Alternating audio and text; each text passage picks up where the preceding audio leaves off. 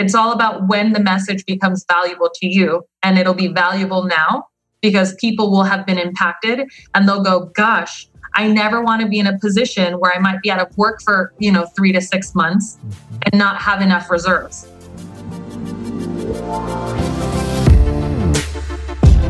Welcome, everybody. This is For the Love of Money, where we are making you unapologetic about your pursuit of success by sharing the tools, tips, and stories of those who have already made it.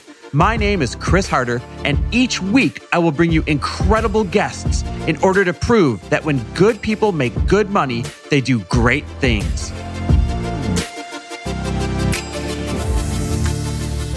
Hey, everybody, welcome back to another amazing episode of For the Love of Money. I cannot wait for you to listen to today's episode because I am sitting down with my friend Lizy Hoeffer Irvine, who just happens to be the number one female loan officer in the whole United States of America. So we're going to talk everything housing and housing in a crisis economy. Let's face it, we are facing one of the most unknown, crazy economies that any of us have ever experienced. And we don't know the truth about how it's going to unfold.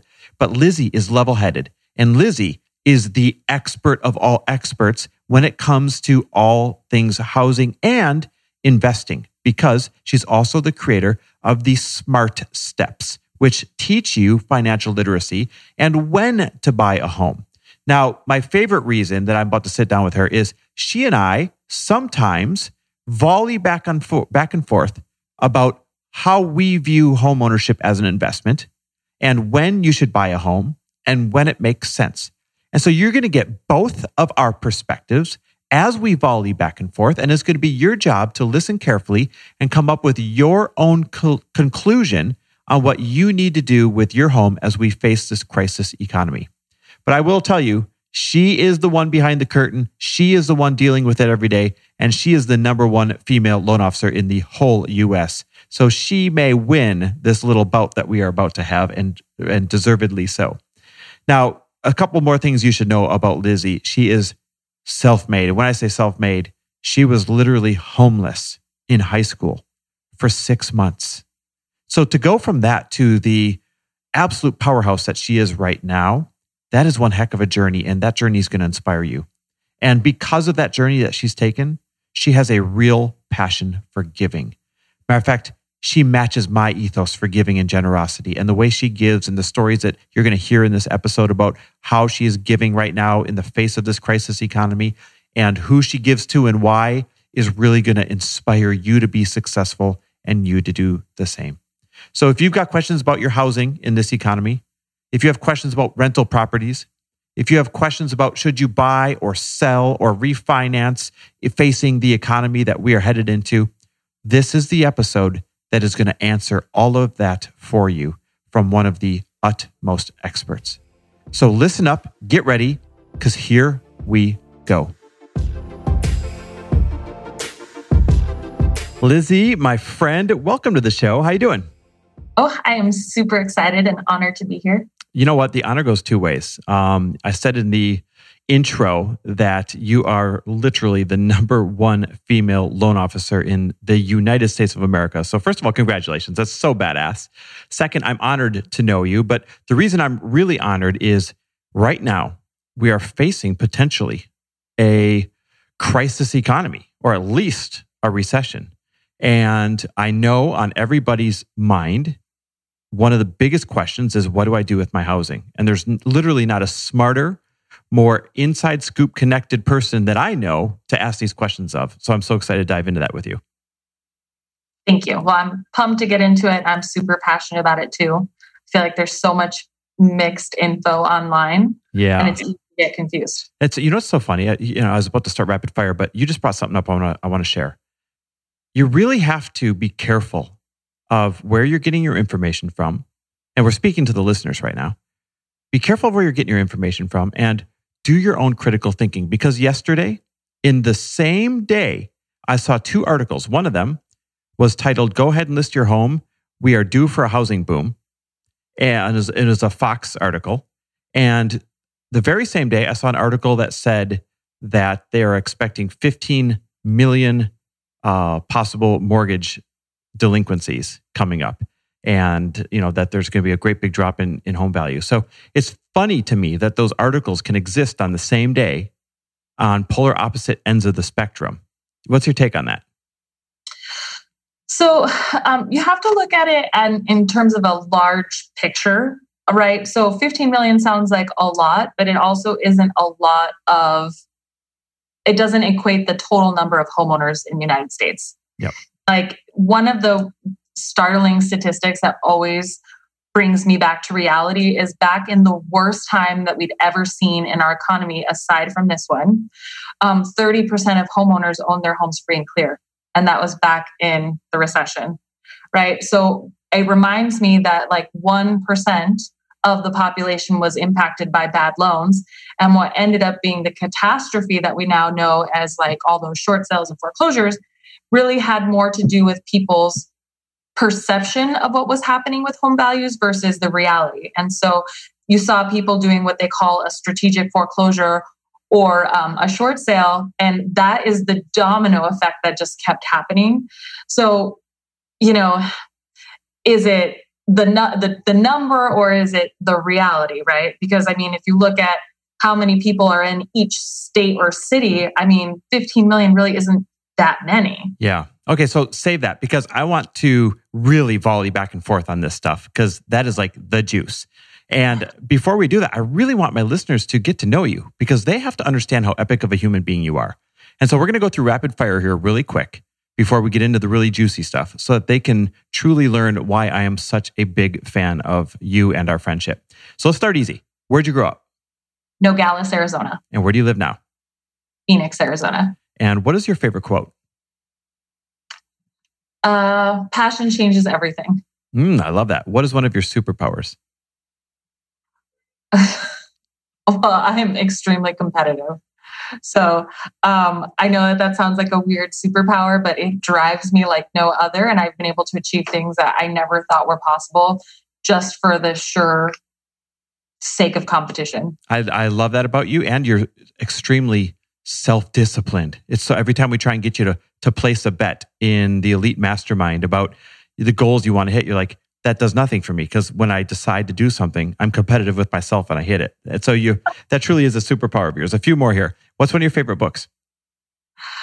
Favorite book, Little Women. Good book. What is one of your all-time favorite accomplishments so far? Well, honestly, the the first time I uh, made the Scotsman's Guide was really huge for me. I'd gotten fired from my job like a year and a half earlier. And I just really wanted to make it because I wanted them to really regret letting me go. Revenge, you got it. Couple, like we're definitely going to circle back around to that one. A couple more here. What's one thing you're challenged by right now? I think that just this overall pressure of the economy, right? This unknown, the number of people that are out of jobs, the number of banks, I mean, this mortgage crisis. I mean, that very few people really understand how tapped out the banking system is right now. Um, these are all fun things I'm dealing with. Yeah. so that's what I'm challenged by. You know, I was in those shoes in 2008, you know, same shoes as you. So I definitely know what you're going through right now. Uh, what is something generous you've done recently? Well, I'm just about to make a $10,000 donation to a local restaurant company in the Valley. While you are facing a crisis economy, I freaking love you for this. We're going to talk so much about generosity. Well done. And last but not least, what are you grateful for today? Well, one, thank you. I mean, I'm super grateful that you're giving me this platform to educate home buyers and homeowners. I mean, it's really an honor. I know you have a huge audience, so this means the world. So I'm very grateful for this. Oh, well, I'm grateful for our friendship. And the reason I wanted to have you on is this to have a realtor on is too slanted, right? Because their only existence is to create propaganda around buy a home, buy a home, buy a home. Whereas you, you're a neutral party because you can make money whether someone's buying a home or whether someone's refinancing home or whether it's a investment property or whether it's a commercial property and so on and so on and so on. So you are an expert in the field who has a view from behind the curtain, so to speak, but you're not incentivized to give us a bunch of propaganda only on one side of the thing. On top of that, you're a real critical thinker. So let's start by getting a litmus test of where both you and I stand on this. Now, mine's easy. I think sometimes people pin me down as being anti homeownership, and that's not the truth. What I am is I am anti rush out and buy your home and view it as an investment because ever since we're little, we're taught what? Rush out, buy a home as soon as you can. It'll be the biggest investment of your lifetime. And I think that is the shittiest advice on the planet. It causes people to buy homes too early. It's not an investment. And when I show people the math uh, and you adjust for inflation, it's nothing more than a place to live. But I am very pro, very pro real estate as an asset, meaning investment properties, both commercial and residential. So that's where I stand. What are, where do you stand on homeownership? Um, well, one, I think that it depends on where you live, right? So there's certain places in the country, like California is one of them, New York's another one, where the cost of owning a home is astronomical. And so it doesn't make economic sense. So um, my personal philosophy is that well in budgeting right that you should live off of 70% of your net take home income so and housing should make up 30 to 50% depending on your discretionary income so that's somewhere between 21 and 35% of your overall net take home income, right? So if it falls within those guidelines, I think it makes sense to own. I would disagree with you on the fact that it isn't an investment. Um, I think that it's a long term investment. So a lot of times people buy homes with the assumption that they're going to you know make a ton of money on capital gains which is just the equity in your property.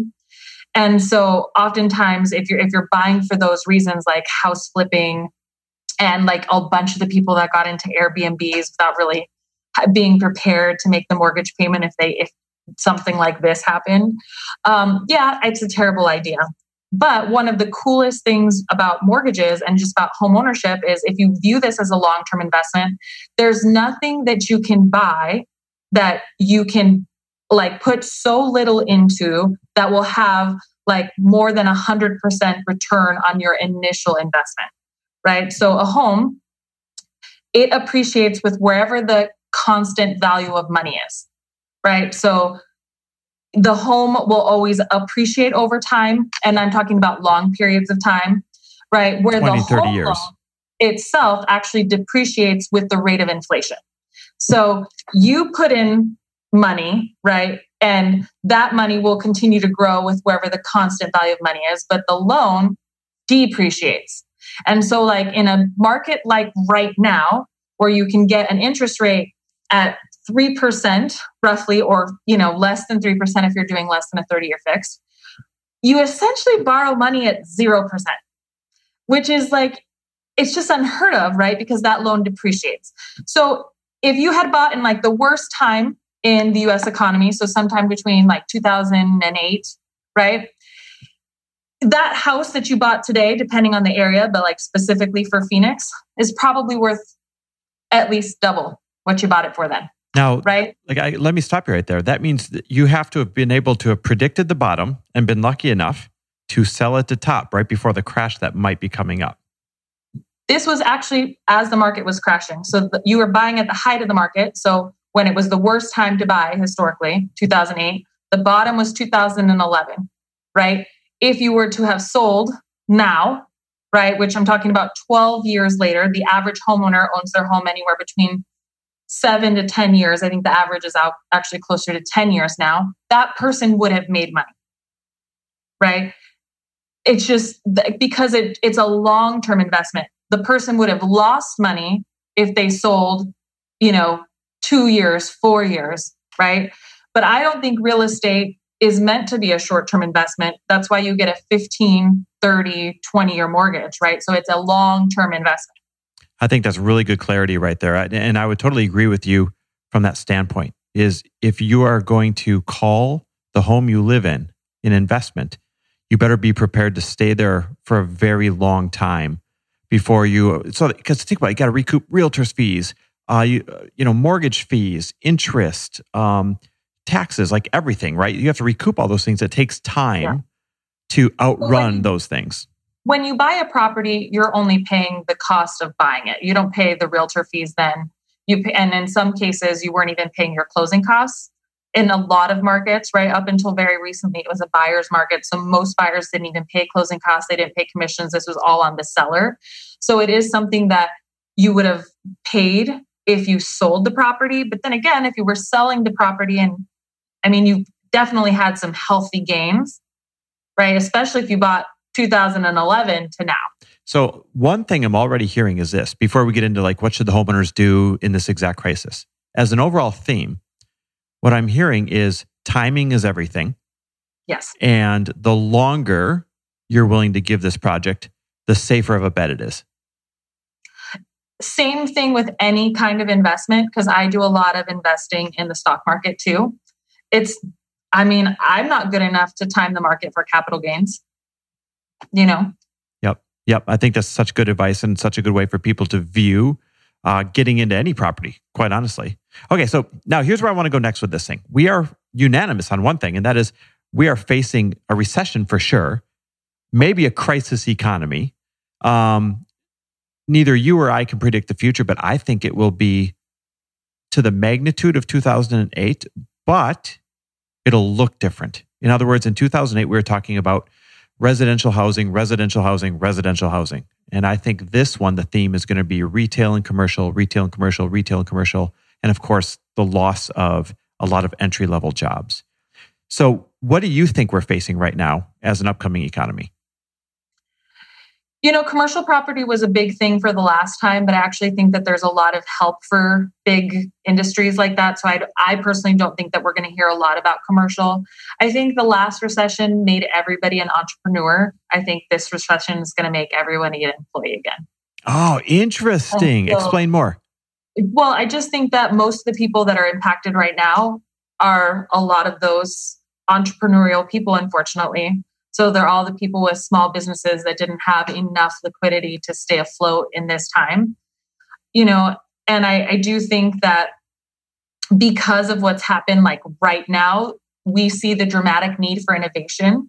And when there is a dramatic need for innovation, that creates new employment opportunities. And a lot of these places that were self employed or, you know, these people that were self employed or that were contractors will then go work for bigger business to then help with this innovation it's interesting because I totally see what you're saying about uh, small business entrepreneurs getting hammered during this type of thing if they were not well capitalized. But I'm looking at the the sheer numbers of lost jobs and like retail chains that'll never open again. And I don't just mean entry level retail. Think about general managers and upper, you know, higher paid individuals and restaurant chains that'll never open again. And I think we're going to see a great big shift in both employees and employers saying, wait a minute, I didn't realize just how well we could make this work at home thing happen. Let's shed some some overhead here of offices. What do you think? I think that most businesses realize how well working from home does not work. I think that it's at least for my business, I'm like, I can't wait for everyone to get into the office. It is very difficult to manage a, a, large company like this. It just is. Um, I think that it's I, again, I think that's a, a thing of entrepreneur, an entrepreneurs, right? So they think of, hey, how could I work from home? How could I save more money? I, I do think that in this, because this wasn't anything that was caused by any, any like big economic thing, right? This is a virus. Although I do personally think that there were signs that we were headed into a recession prior to this. Um, I honestly think that it'll look like a big bell like, I think that we're going to see a huge decline in jobs, a huge decline in like just the overall economy. But I think that there's going to be so much pent up, like, demand frustration that all of a sudden it's going to boom back up. And even though these restaurant chains will close, right? I think that the bigger I think this just helps bigger industry. Honestly, I just think that they'll have the capital. It's not like people won't go out you know, there'll just be more chains that open. But what about the trickle down effect of, let's say, general manager at, I don't know, Applebee's? I'm just making shit up right now. So, general manager Applebee's makes 80 grand a year and they close down. And then, uh, actually, let's use a real one. We, Cheesecake Factory's in trouble. Like they can't even pay their April rent. So, let's use them. So, general manager at Cheesecake Factory, let's pretend they make 80 grand a year and, you know, they're in trouble. They may never open again. And then let's say assistant managers there, they make 40. That's not going to open again. All of the servers that make good money on tips, you know, they're going to have to go work somewhere else. The bus boys, everybody. Now take that times all the businesses that are in trouble at the moment.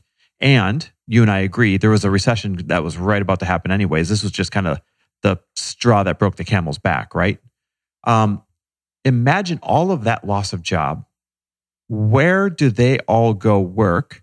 And how does that affect housing? So here's the thing um, there's been an undersupply of housing for a long time. We never started building again. Mm-hmm. Right. So we were already in a housing shortage nationally. So I don't, and in the last like five recessions, only one had an impact in housing. Actually, all of the rest of them increased housing values. And that's because the cost of rent became more expensive than the cost of home ownership. So I just want to state that I don't think that this is going to have an impact on housing values for the majority of the country.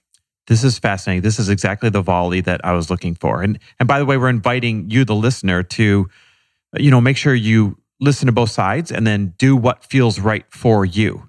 Now, let's remember, Lizy is the number one loan officer in all the United States when it comes to housing. So, uh, so I mean, she is the expert in and has the behind the curtain view of this thing as we face this upcoming economy. So let's start, let's talk to the average homeowner right now. They're seeing all the propaganda on the news. Uh, they're worried about coronavirus. And their questions are things like if I lost my income or if my income was impacted, how can I make my mortgage payment? Uh, they have questions like if I have equity in my home, should I be frantically trying to get to it? They, uh, they have questions like I was thinking about buying a home. Should I be buying it right now or waiting? So, what should the average homeowner be thinking about right now, in your opinion? So, I think it comes down to, again, budgeting, right? So, I think that in any economy, if it's right for your budget, you make that decision because, again, it's a long term investment, right? So, it just depends on your budget. So, here's what I've told a lot of people if you don't have a rainy day fund, but you have equity in your property and you know that you're going to have a COVID related income issue, then you should look at selling it and not doing a forbearance or a deferment because there's no benefit to delaying the inevitable. Like mm-hmm. there's no benefit to not paying your mortgage in three months just to have your mortgage due and then still have all of your bills. Right. I understand you have to live somewhere and we all have emotional attachments to our house. Right. But the most sound economical decision in that case is to sell the asset that you have, pay off all of your debt, get some reserve funds, and go into a rental. That's right? really good that's, advice. I agree with that. Like, that's just what I truly believe. If you are a homeowner who's been waiting, right, this is probably the best time to purchase, and primarily because it's not as competitive. Mm, explain. Right? It has been like bidding more central here, at least in Phoenix, where like a property maybe gets like six to 12, maybe 20 different offers on the house. Oh my God. Days on the market. Before coronavirus before yes it's been been in lots of cities throughout the country not just arizona but specifically phoenix and so if you are looking at getting a better deal or getting more flexible terms now is the time so because there's a lot of industries that are not impacted by this in fact there's a lot of industries that have had gone into overdrive so yes there's a lot of people that are unemployed but again there are jobs available you just have to go and and get them right and like when one industry closes, a different industry emerges. Mm, I love that. You and I are unanimous on that point. In any shift, while everybody gets paralyzed by the loss, it creates an equal amount of opportunity. And you just got to shift where you're looking. And I love your advice. Like, if you are barely making it and you're going to be impacted in this economy um, financially, then grab that equity while you got it, right? It doesn't make sense to, keep barely hanging on. Now, you mentioned a forbearance, and there's also another uh, something out there called a deferral, right? Could you explain the difference? Because this is really important for people to understand the difference between a forbearance and an actual deferral on your mortgage payments if you're in trouble. Yes. So the CARE Act offers everybody what's called a forbearance. And so a forbearance is just a delayed payment. So it just means that you can skip payments, but that they're all due when you start making your payments again. And that's either all due up in a lump sum or they modify the payments. And so every single payment now has a couple extra hundred dollars attached to it. Can I stop you right there? So if you were already barely making your mortgage payment and you get a forbearance, when the music starts up again, now you have an even bigger payment to make. Yes. And a deferment, um, now there are some smaller banks offering deferments, and there is some verbiage on some larger banks' websites regarding it. Um, but a deferment is what they do with student loans, which is just they tack on the payments to the very end of the balance and you pay interest on the total balance. Now, here's the obstacle about deferments is I've lived and worked in a time where supposedly short sales and loan modifications and loan assistance was readily available and it would take clients months mm-hmm. if at all to get them approved and accepted. And many people's houses ended up going into foreclosure, waiting for that to happen. So, because it's not a guaranteed thing, and because the websites say contact us for more information, we'll work with you. Um, I just wouldn't go down that road personally. Now, there are some people that listen to this stuff and they just don't want to make their mortgage payment because other people aren't making their mortgage payments. Mm-hmm. And let me tell you that that's the kind of thinking that actually ruins the economy. It's the reason that we had the Great Recession. It, like, you would be shocked, guys, to know that there's like 120 something million homeowners, right? So when you said 15 million, yeah, that's a lot but it's not a lot when you know that there's like 120 million. Yeah, right. I mean, like, so you just have to know that that won't kill the economy. But what will kill the economy is all the people that don't want to pay their mortgage because so and so is not paying their mortgage. That trickle down effect of, well, if my neighbor's not paying, I'm not going to pay. And the trickle down effect, even worse, of if there are a couple foreclosures and it hurts the home value at the moment, hurts your home value at the moment, you say, well, now I owe more on it than it's worth. I'm going to walk away. And that was that trickle down effect that really compounded the problem and threw us into one of the worst recessions ever. Is that a correct statement? 100%. I had a client who bought their home in 2008. They bought it for $220,000. Okay.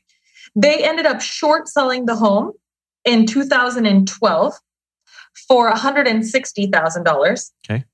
That home a month ago sold for 400 and something. I was like a little over 440. So they had a short term view instead of taking a long term view on it where they could have made money.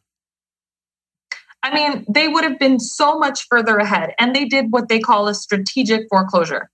And I'm like, it's crazy to me the amount of people that are willing to sell everything um, because their neighbors are selling everything. And you look at the richest people in the world, like a Warren Buffett, who just does the same dollar cost averaging forever. Mm-hmm. Right? Good markets, bad markets, like, and he's literally one of the richest self-made people in the world. Mm-hmm. And it's not fancy, and he's not trying to time the market. He's just being a disciplined human that doesn't do what his neighbor does. Let me ask you do you think there's a chance that all this fear and temporary job loss and uh, coronavirus and all that stuff, is there a chance that that starts another domino effect like in 2008 where your neighbor forecloses, so you walk away, then that neighbor forecloses and that neighbor walks away? Could that happen again? Yeah, I mean, anything can happen, truthfully. I mean, the likelihood of it happening, though, now I don't think is very high. I don't I don't think I think it was a lot easier to have happen last time because people were basically subsidizing their lifestyle using their home equity. Yeah. I don't think that people are doing that now. I think people don't want to just walk away from assets, right? Most people have equity in their homes. Most people still have jobs. I know that we heard 6 million Americans don't have jobs. But again, when you're looking at the real number, majority of us have jobs. I mean, like it's just and and like to be honest they're all getting stimulus checks. Look not everyone should be a homeowner. Mm-hmm. that's a fact. Right? But just because the economy it, it, like recessions aren't always negative either. Mm-hmm. like that's the one thing i know that this one is super scary because there's this crazy virus that might kill us that like is causing all this rapid job loss right? And it, there's so much uncertainty. But recessions really just keep the cost of goods in a place where most people can afford them. I love what you just said. Although a recession is scary, a recession just pops the bubble. because the bubbles are always forming and it actually makes the world affordable. Can you imagine if we never had recessions? I know. The average person would not be able to afford anything. Yeah. There would be no homeowners, there'd be no investors, there'd be no anything. And so, like, for me, I just get, ex- you know, I get excited in times like now just because I am a very disciplined human. And so I've I've been worried a little bit about a recession here for about a year. Mm-hmm. Just, you know, when I was looking at, you know, the average debt that most people carry in student loans and um, just the average wages of millennials wasn't very high. Plus, you look at the baby boomers aging and the stress that that's going to have happen. This is going to make me sound like an awful person, but like things happen in the world to also correct those types of things. Yeah. No, that's not an awful statement at all. Like that's the way the world works. Okay, so let's get back to forbearance versus deferral. You're saying buyer beware if you get into a forbearance when the music starts up again, you're probably going to have a higher payment type of situation to work through. So that could yeah. be dangerous. Deferral might be a better option, but they take a long time to get. If you're already in financial trouble, I'm just trying to summarize here. If you're already in financial trouble and you know this is going to be the straw that broke the camel's back, whether you lose a job or your income dips, and you don't have an emergency savings fund, go ahead and sell that home for the equity right now. Are those three statements so far true? 100%. Okay, love it. So, what about refis? Rates are a record. I've never seen 3% rates like this before on 30 year mortgages. Should people be scrambling to refi right now?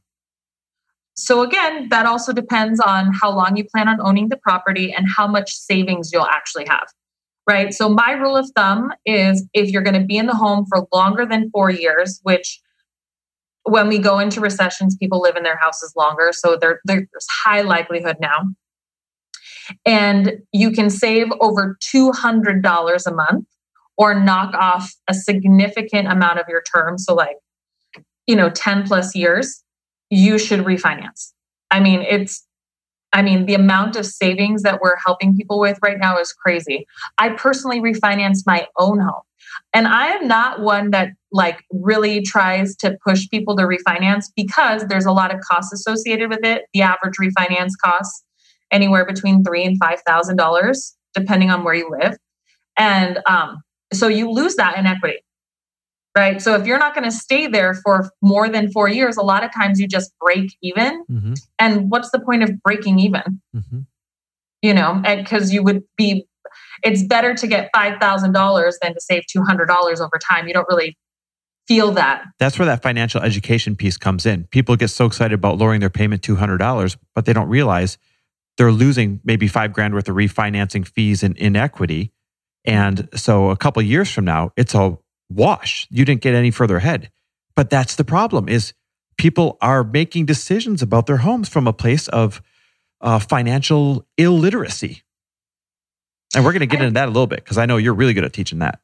Totally. And if you think about like, you know, you could spend $200 on Amazon in two clicks. Yep. You know, but $5,000 is very hard to amass, right? So also you have to think of that your home equity is like forced savings. This is why I love you, by the way. You could make money right now by getting on this giant platform and saying, refi, refi, refi, record rates. And you're not. You're saying, I don't encourage everyone to do that because a lot of times it's just trading a penny for a penny over the course of a couple of years. Your integrity is freaking outstanding. Okay. So refinancing, give me a, a bottom line. If someone's like, wait a minute, should I refinance right now before the recession? And I'm hearing about these great rates. What is your bottom line statement to that person? So you have to save 200 or more dollars, right, a month, and then be in the home for longer than four years or drop your mortgage term. I love that. What a great rule of thumb.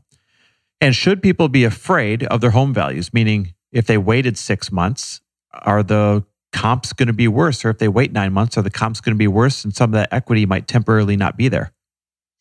Here's the thing, right?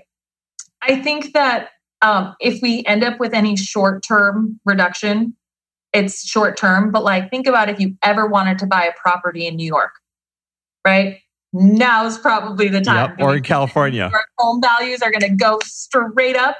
Absolutely. So it's just like, you know, it's the same with stocks. Like sometimes I'm like, woof, they're on sale. I know? know. I've been buying like a madman lately, dollar cost averaging on the way down each day. Okay. So let's talk about what you just brought up uh, and that is investment properties. Because we so far all we've talked about is the average homeowner. What should they be doing with their home? You know, if they're in trouble, how should they be viewing it? Now let's talk about the people that say in every recession, there's great opportunity born, and one of the best opportunities is housing. Oftentimes becomes way more affordable temporarily, and that could be a great time to get into investment housing. So, talk to me about that. Who should be considering that? So, so again, this is real investing. So it's not like your minimum downs, it's 20 plus percent. You have to have lots of reserves, right? All those people that bought a property planning to Airbnb it and they put very little into it. Right now they're really hurting because their tenants aren't paying, they have no no future occupants, right? And so like they sh- probably shouldn't have been investors. Mm-hmm. Okay. So for me, I always look at cash flow number one, like will the property cash flow? Um, and I always look at in my worst case scenario, what could I rent this for at the bottom and what could I rent this for at the top? So, like, I actually own an Airbnb right now. And in the first three months, it made me $9,000.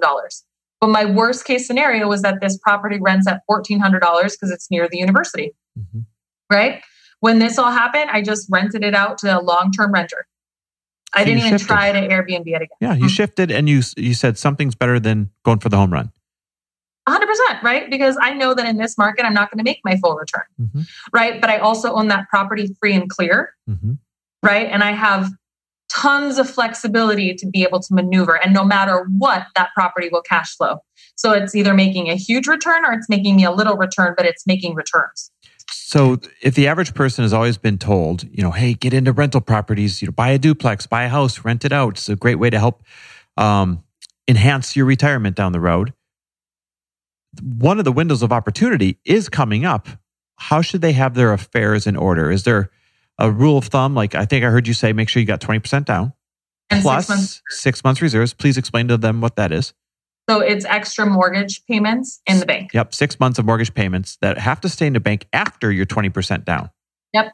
And then I probably would have at least 25% of whatever the rent that you're going to collect for 12 months. I would have that in an account for maintenance. Mm, okay. That's really good advice.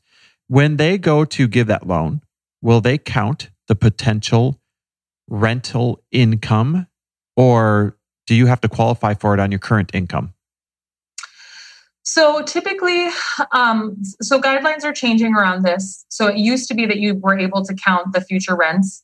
If you have history of collecting rents, will allow you to use it. Um, if you don't, will allow you to offset the payment. Mm, okay.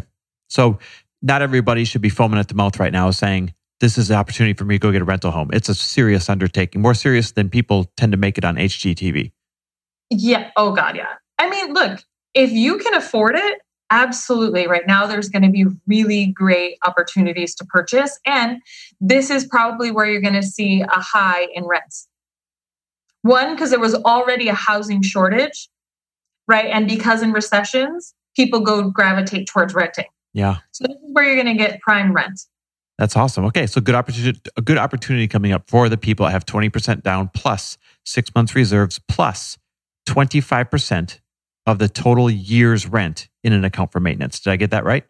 Yes. Okay. You are crushing it with these very clear guidelines so far. I'm loving it. Now I want to shift a little bit because you are the creator of the smart steps. And by the way, the way that you teach financial literacy on Instagram is to die for. Everybody needs to tune in. Um, so, hey, shout out your your Instagram. Is it Lindsay Lizy Irvine or is it Lizy? Yes. Okay. I don't know if it's Hoeffer Irvine on no, there or not. Lizy, Lizy Irvine. All right. All right. So go follow Lizy at, at Lizy Irvine on Instagram. She kicks out videos around these smart steps that if you only tuned into her, you would be financially adept at doing very well in life. I can promise you that. So here's what I want to ask you about. What are the smart steps and why did you create them? So I wanted a good roadmap to educate people on when they should purchase and not just based on what they could qualify for. Because people would come and they'd be like, well, I don't know, tell me what I qualify for, and then that's what I'll buy. And I always just thought, well, that's a really interesting take on purchasing you know, if this is really your largest asset and not your largest liability. So, wait, I want to clarify right there. This is so important for people to realize. Just because the bank says you qualify for this size of a mortgage doesn't mean it's smart financially for you to enter into that. Yes. Okay. So, in order for, because people's biggest fear is, am I going to be house poor? Mm-hmm. And so, knowing if you're house poor has a lot more to do with your spending, right, than anything else, which is actually why we start the smart steps with a budget and we concentrate, the S stands for spending, mm-hmm. right? And we look at how we can make a lifestyle budget out of 70% of your net take home income, right? That's really the magic number. And sometimes the biggest thing that I get is, well, that's impossible. I don't make enough money to even survive. And that's when you have to figure out how to make more money. And I know that that sounds, you know, kind of ruthless, but the thing is, it's true. Like it's ruthless. I love it. Well, I get it. You know, it's weird. I get so much flack about it on the internet. Like people are like, oh, it's easy for you to say. But I am somebody that came from literally nothing. My mom worked two jobs. One was at a water mart. Guys, you know the little place where you fill up your water gallons? That's what was my mom's weekend job. And so I had a job um, playing in a mariachi band most no of my way. life. And I gave all of that money to my household. So I know what it's like to be scrappy. Oh my God, that's amazing. I didn't know that about you. Yeah, and when I first started in mortgages too, I was like a, the worst salesperson ever. I had to apply at QT at nighttime. Oh my god! So I could have a net. But I, but I would never be too good to just have a second hustle. And there just wouldn't be an excuse that prevented me from figuring out how to make more money. So you're saying some people don't have a budget problem, they have a freaking income earning problem. Absolutely. And so when you can't, the control of first controllable is spending. Second controllable is streams of income, like what you're making. This is so good. Okay. And SMART is S M A R T. Walk me through it. Yep. Yes. So so it's spending, making, assets next, right? So what you own. So I always preach that you need to have a minimum six months worth of a reserve fund in your account.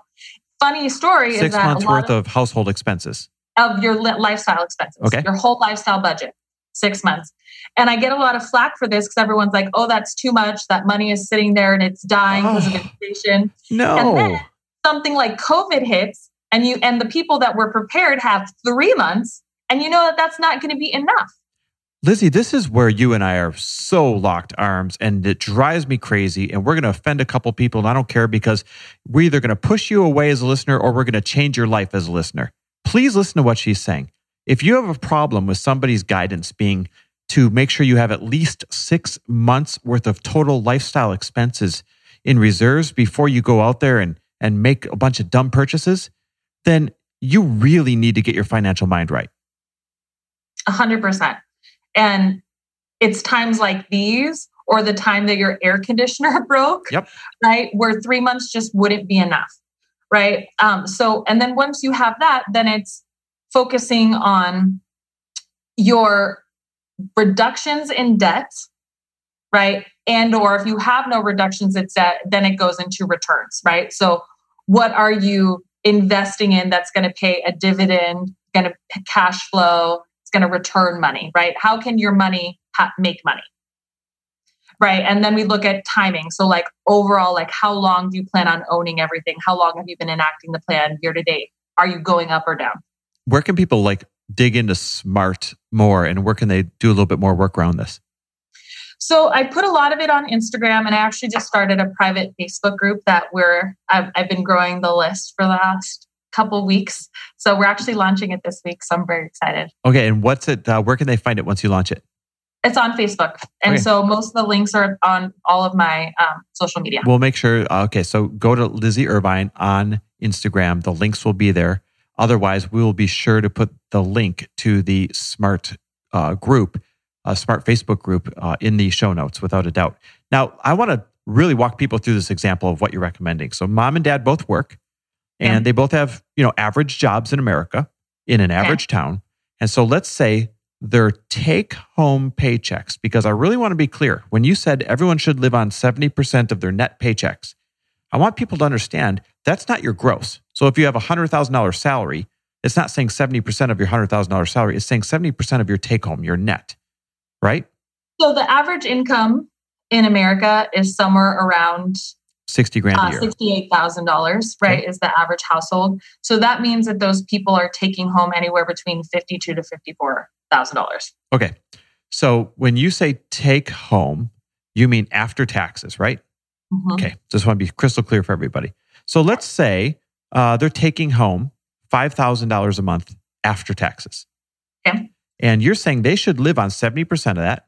So that's Mm-hmm. $3,500 a month when you add up their car payments, their house payments, their food, their everything, their spending. Is that correct? Yep, 3500 bucks. Okay. Love this recommendation. Now, what percentage of the 5000 a month or of this 3500 should be the actual house or rent payment?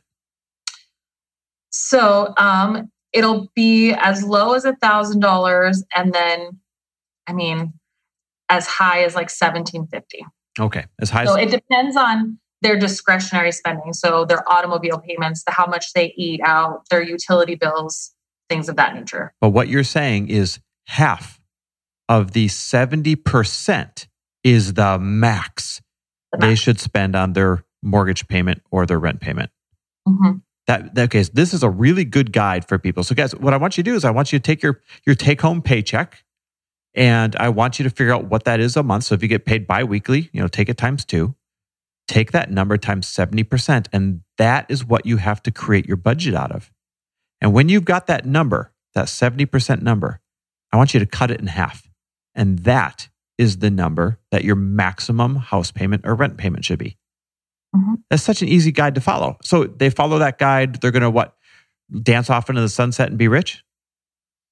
Well, I mean, if they follow the guide, they'll have a really good retirement, you know, because um, if their net home take home is 5000 right? The guide says 20% should go to paying off debt. So $1,000 will go towards paying off debt. But then once they don't have any debt, right? Like, I mean, they literally have, I mean, $1,500 a month to go towards investments, savings, you know, their 401ks. I mean, how many people can you say are investing that way? Yeah, sadly and like not enough. you know anything about like how money accelerates, but every 10 years it doubles. Yep. Right. And so like if you did a minimum of let's say a thousand dollars a month, right? So if you did twelve thousand dollars, right, times 10, right? So over 10 years you'd have 120, but if it doubled, right, you'd have $240,000 if that was invested. and it doubles because of the compounding interest. Just want to Yes. clarify. So Right. by you it, by you saving $1,000 a month, every 10 years it turns into 240 and then 480 and then But but think 960. about another 10 years, right? 240 compounds twice, Mhm. right? I mean, this is how people get wealthy over time. Is it going to make them rich overnight? Heck no. Right? But I mean, like I see people's finances all the time. Let me tell you, very few of them have $240,000 saved wow. in retirement. So when I was in, when I was in mortgage lending, when I was in banking, I remember one thing that shocked me was seeing the overall picture of people's finances.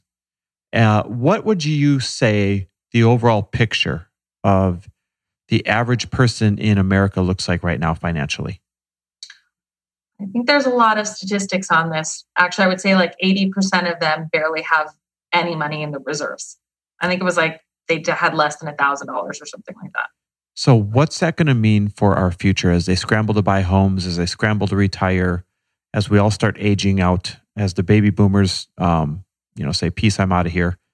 What's that going to look like for our financial future, and how do we change it for the better? You know, the one positive thing that comes out of recessions is that people spend less and they realize the importance of savings. So, like, while I've been talking about all of these principles, literally, to, I mean, this last year of my life, I feel like I've been preaching this nonstop. Mhm. Um, it never had good context, right? Like, it's not like this didn't make a ton of sense. Mhm. It's just that it didn't make sense yet right? The same thing with Dave Ramsey. Dave Ramsey is one of the best speakers on finances there is.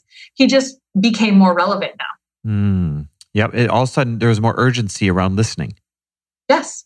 Right. It's all about when the message becomes valuable to you, and it'll be valuable now because people will have been impacted and they'll go, gosh, I never want to be in a position where I might be out of work for, you know, three to six months mm-hmm. and not have enough reserves. Mm.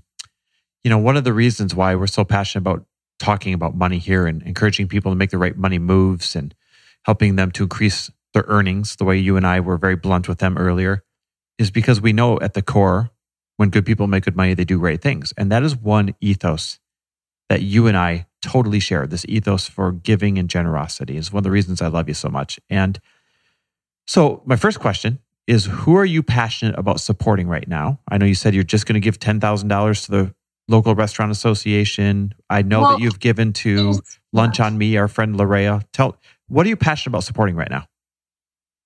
Um, so I mean, I'm a big pay it forward person. So um, I there's a big restaurant chain, like a bunch of really great restaurants have come out of the Phoenix area, and I know that all of them are, you know, hurting. So right now, I'm gonna, and plus, it's been like a terrible time just in general with all the loan changes and just we haven't given the kind of service that I feel proud about.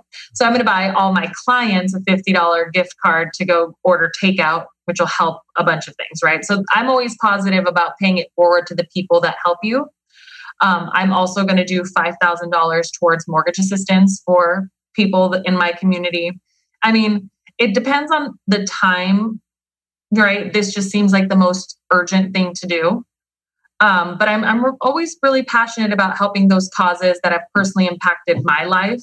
Mm-hmm. You know, I, like most people don't know, but my brother and I were homeless for six months in high school. I lived in a Motel 6.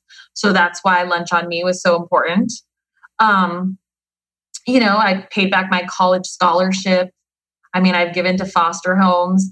You know, there's, you know, look, if you're successful in the world, you either inherited it or you've you've endured in some kind. And so, like, for me, it's just I give back to all of those things that I've personally overcome and people who've helped me along the way. I love that. And it's easy to see why it's so important to you. I mean, the fact that you were homeless in high school for six months, um, it and and now you have this ability to give. It makes sense why you want to help unlock uh, the futures of other people who might be in the exact same position. Mm-hmm. Do you have a favorite moment of giving? Of all the times that you've given, do you have a favorite moment? I do. Um, so I had a lady who had been married for 30 plus years. I mean, maybe longer, maybe 40 years. And um, her husband had just died and he did all the finances.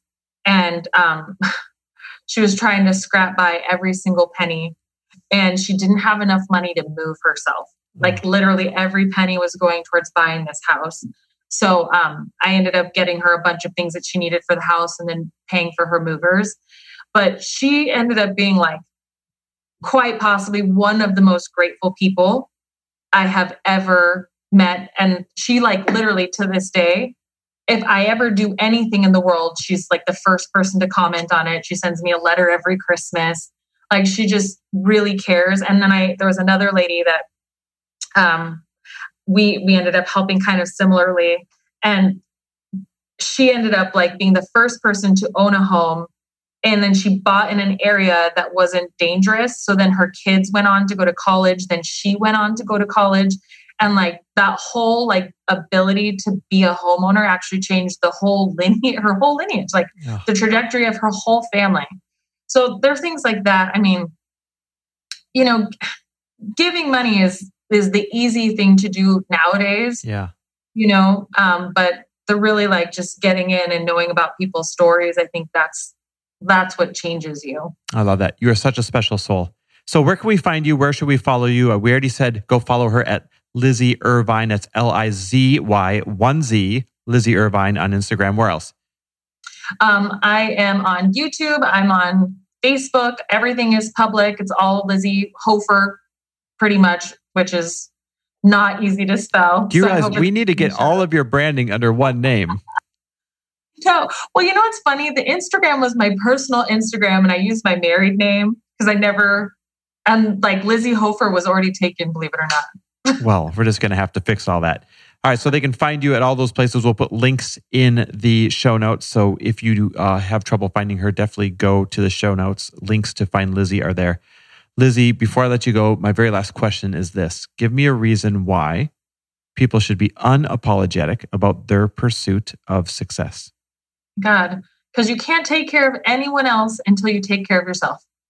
Wow, short and sweet, and probably one of the most accurate statements ever. I couldn't agree more. That's the whole purpose of this show.